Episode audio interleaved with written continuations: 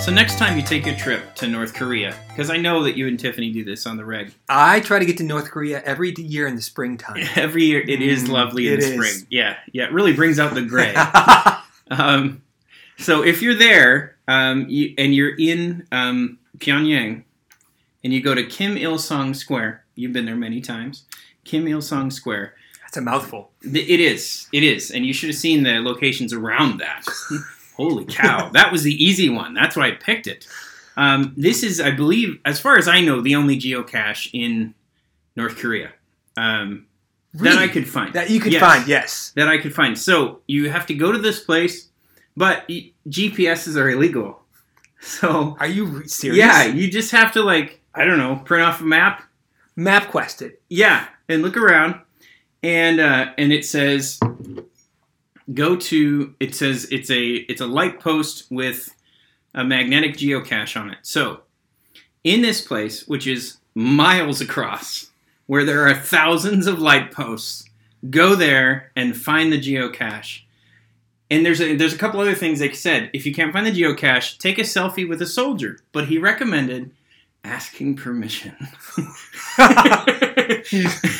Before you take a selfie with a random North Korean soldier. Hmm. That's good advice. Yeah. Sage advice. It is it is sage So- sage advice. what do the people get if they're able to come up with this picture? Either selfie or or proof that you've been here and Correct. found that particular light post with this particular thing. Um, so what I have uh, is um, most of the early Sting albums that he did solo.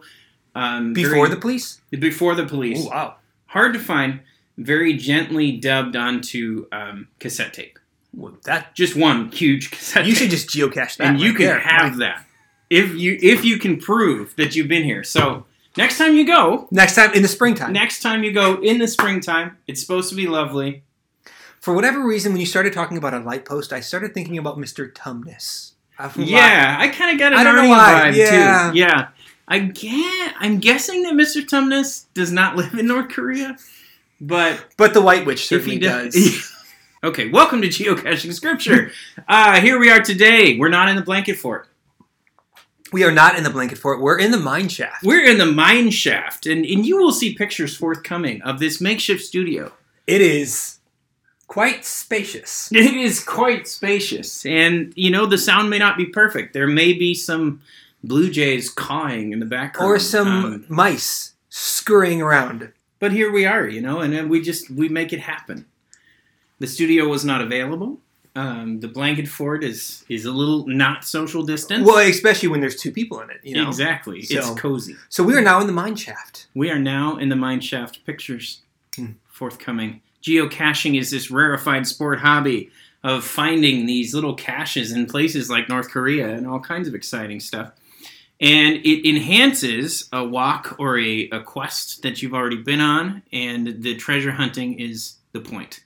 The, the treasure is in the finding. No. The treasure, How do you, yes, you said it better. the treasure is in the finding. the treasure is in the finding. The treasure is in the finding. So geocaching is the way that I've come to read scripture. Dan has come to read scripture as as we've gotten all the scripture training, etc. But to find these little treasures of language, cultural situation, history that um, really bring out the treasure hunting in the scripture that's already there. Mhm. Welcome Welcome. to Geocaching Scripture, the most serious Bible podcast In on the cosmos. in the cosmos, in the billions and billions of stars.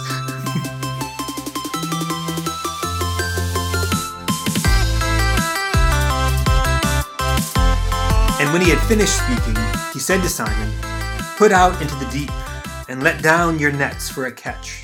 And Simon answered, Master, we toiled all night and took nothing. But at your word I will let down the nets. And when they had done this, they enclosed a large number of fish, and their nets were breaking. They signaled to their partners on the other boat to come and to help them. And they came and filled the boats, so that they began to sing. When Simon Peter saw it, he fell down at Jesus' knees, saying, Depart from me, for I am a sinful man, O Lord. Today, we are going to be talking about fish. I sure hope so. And the question is why? It's about time. It's a- we, our audience has been waiting with bated breath to talk about fish. Baited.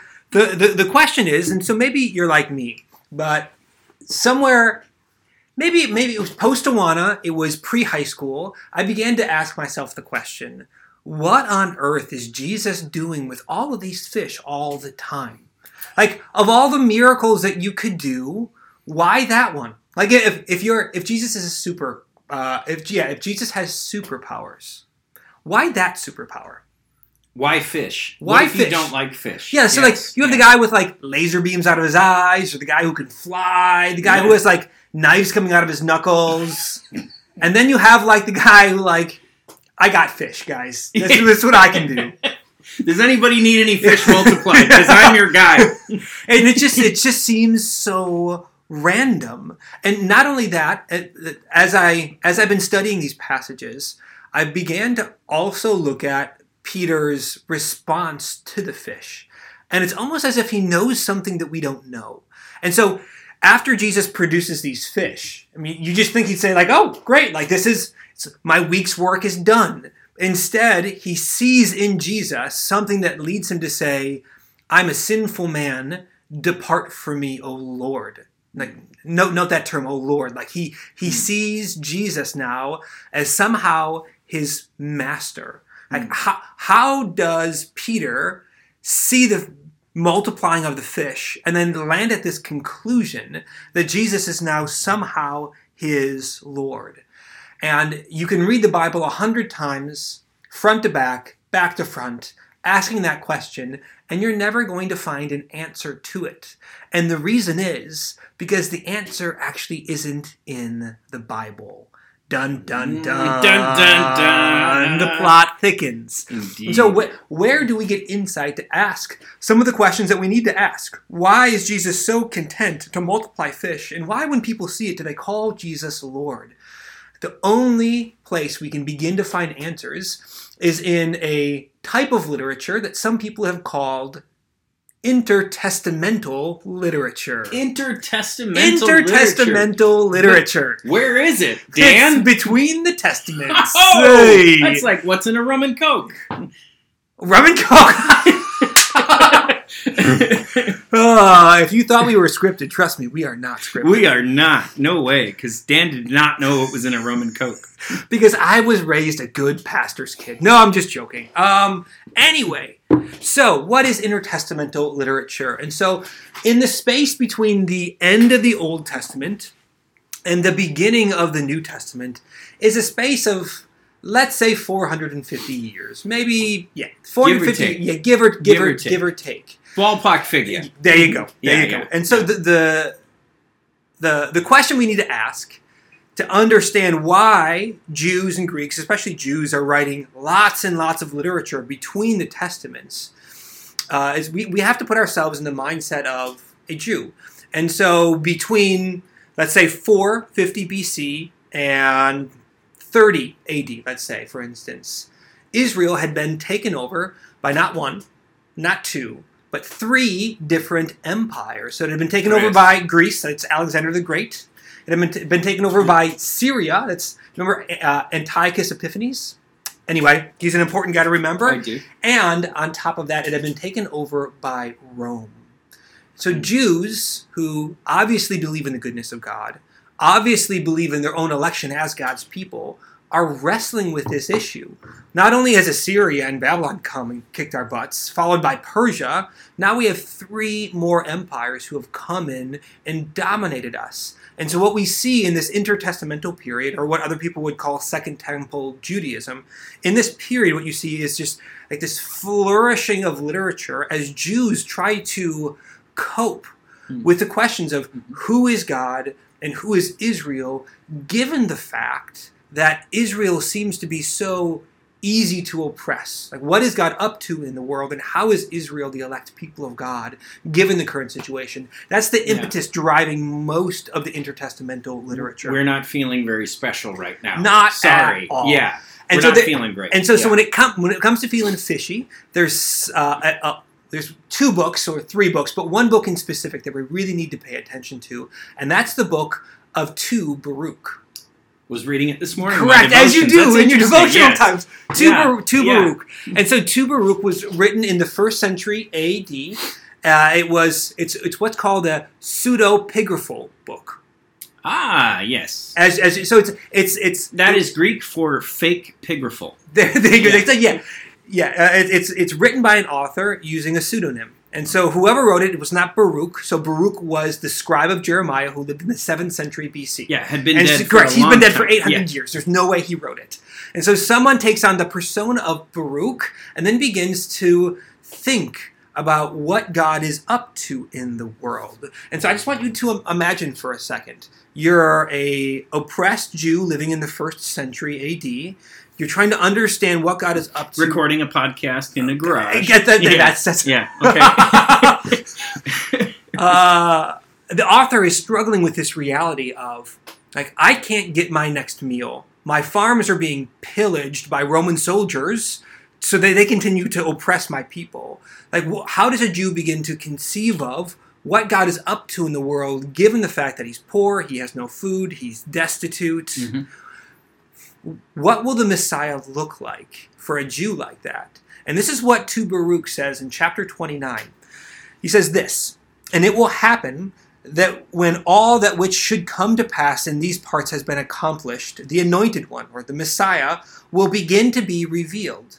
And Behemoth will be re- and Behemoth will reveal itself from its place, and Leviathan will come from the sea, the two great monsters which I created on the fifth day of creation, which I have kept until that time. And here's the catcher. And they will be nourishment for all who are left. And so, if you read all of Baruch, you realize that when the Messiah comes, there are three types of miracles, especially that happen. The sea gives up, give, gives up its life for food. Suddenly, manna from heaven or bread becomes abundant everywhere, and grapes begin to produce vast amounts of wine. And if you begin to ask yourself, what are, what other types of food miracles that Jesus loved to do? We Mm. have fish, we have bread, and we have wine. So clearly, in these miracles, Jesus is picking up on some sort of religious, cultural, or social expectation of what the Messiah would look like. And it just makes sense given the fact that most of intertestamental literature was written by poor, starving Jews who just wanted to see their God be faithful to them. Mm. And so anyway, so Baruch is, is like not a predictive prophecy. So it's not God's word for us, and we shouldn't think it is. Mm. However, just like culture can be helpful for understanding the Bible, just like language can be helpful for understanding the Bible, so too is the surrounding literature around the New Testament really helpful for understanding what Jesus is up to. and Jesus was catching on to um, cues that would have been in the culture at the time. Um, and knowing that culture can help give dimension to what you're reading. Yeah, a- a- absolutely, Yeah. absolutely. And so let, let, us begin to ask the question. So these are the types of things that people expected to happen when the Messiah shows up.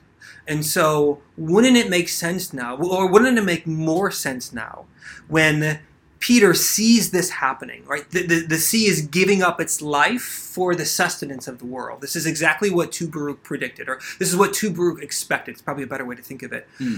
No, Peter sees this. He sees this cultural expectation or this social es- expectation uh, revealed or fulfilled in Jesus, and in so doing, he realizes, "Oh my goodness, this is this this must be the Messiah," and therefore he gives him the title Lord.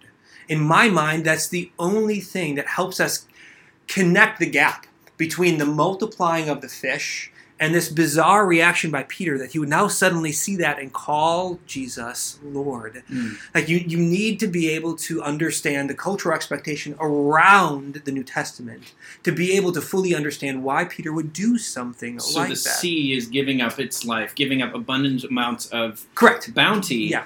and he thinks that's what that's what Baruch. or No, no. Baruch I, I I don't, I don't, I don't think he's going to say like, "Oh, that's what Baruch predicted." Okay. What I think Baruch is reflecting is a, a, a hopeful expectation. So you see this also in the book of First Enoch, especially chapters 60, 61, and sixty-two. Uh, but like, what what Baruch and Enoch are riffing off of isn't sort of some sort of like predictive prophecy where like they're trying to somehow like track the arrival of the Messiah. Now, that's not what they're reflecting. What Hmm. they're reflecting is the, a, a Jewish eschatological or end time hope of, of what might happen when the Messiah shows up. Again, starving farmers who have been oppressed for decades, like their, their fathers and grandfathers have been oppressed by all these different empires. And they, they begin to dream, like, what, would, what, what, what would it look like when God's faithfulness shows up and the Messiah finally reveals himself? There's an abundance of food. And mm-hmm. that's what Israel had been longing for. And I think that's precisely the reason why Peter calls Jesus Lord when he sees that.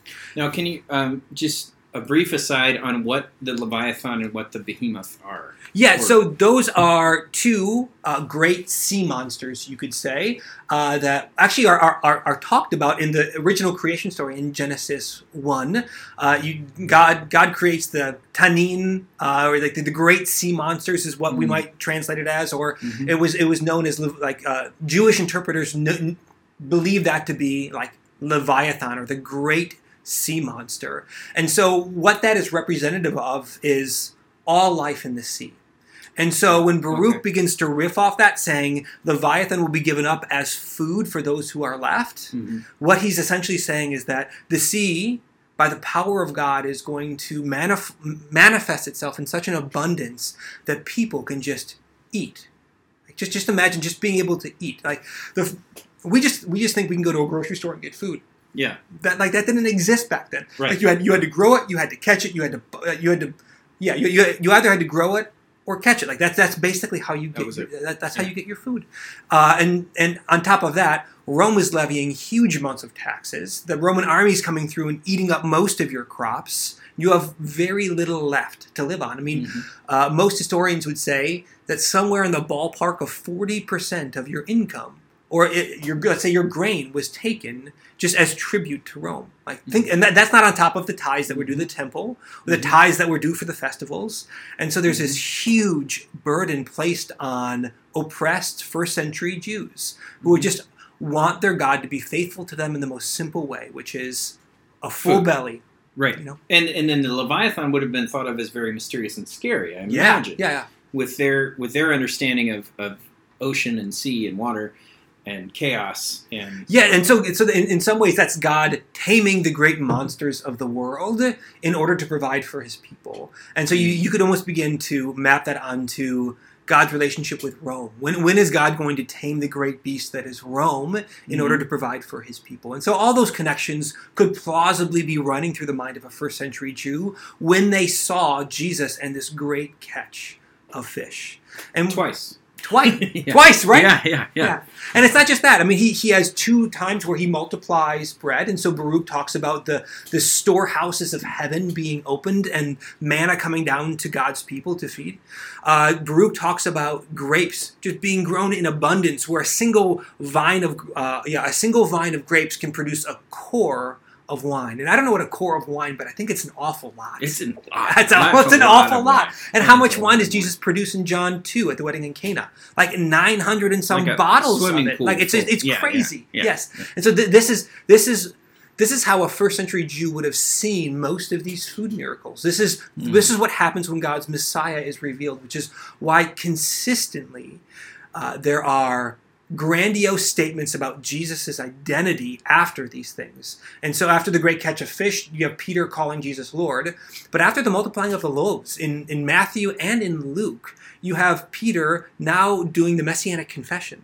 Mhm. Right? He sees what Jesus did with the loaves, and he's like, "Oh my goodness, this mu- th- this must be the Messiah." And so I, I think there's there's a reason why Luke and Matthew both position the, the Petrine confession of Jesus' messiahship right after uh, the great multiplying of loaves and fish. It just makes sense. And again, Hmm. understanding this doesn't uh, doesn't change the way we read the gospel. You don't need, you don't, you don't need to know these things in order to uh, like get to know Jesus. Mhm. But it, it for the for those who are trying to for those who have been reading the Bible for an awfully long time, these miracles can seem old hat sometimes, and you just read through them and you just assume, yeah, yeah, yeah, Jesus did fish. No, wait, like there's there's more going on here, and I, I think for us as contemporary Christians, like this is fruitful. Yeah, this is fruitful space for us to begin to think about our relationship with food and how people think about the church and food. And so, like, just uh, there are a few questions that are running through my mind right now. And so, like, what are ways where Christians can uniquely provide food for the hungry and consume food with the hungry in a way that proclaims Jesus to be the Messiah, in the very same way that Peter saw Jesus to be the Messiah Hmm. in relation to food miracles? Mhm. Or even more importantly, I think, Josh, what would it look like for people to eat with Christians? Let's say, let's say we were to host a meal in the shack right in here. shack, right And here, we were to invite shack. people Yeah. in. Like, what what would it look like for our relationship with food and our relationship with hospitality to so be imbued and embodied of the things of Jesus that people can't help but to sit and to eat and to enjoy the food and to enjoy the company and after proclaim, my goodness, like Jesus must be with us. This them. is the real deal. this is the real What is deal. the discipline of fast? What does the discipline of feasting look like? Oh, ex- exactly. Yeah, I mean- like it's not just fasting; it's also feasting. Like us on Facetunes. Like us on FacePod. Yes. And the, may may may the behemoth ever come to the surface in your favor. I don't know what like what kind of strange Hebrew Ah. blessing there would be. And and listeners who are listening, Baruch atah Adonai That's the one. Yeah, all that, all, that, fun stuff. All that. Uh, anyway, like us on Facetunes.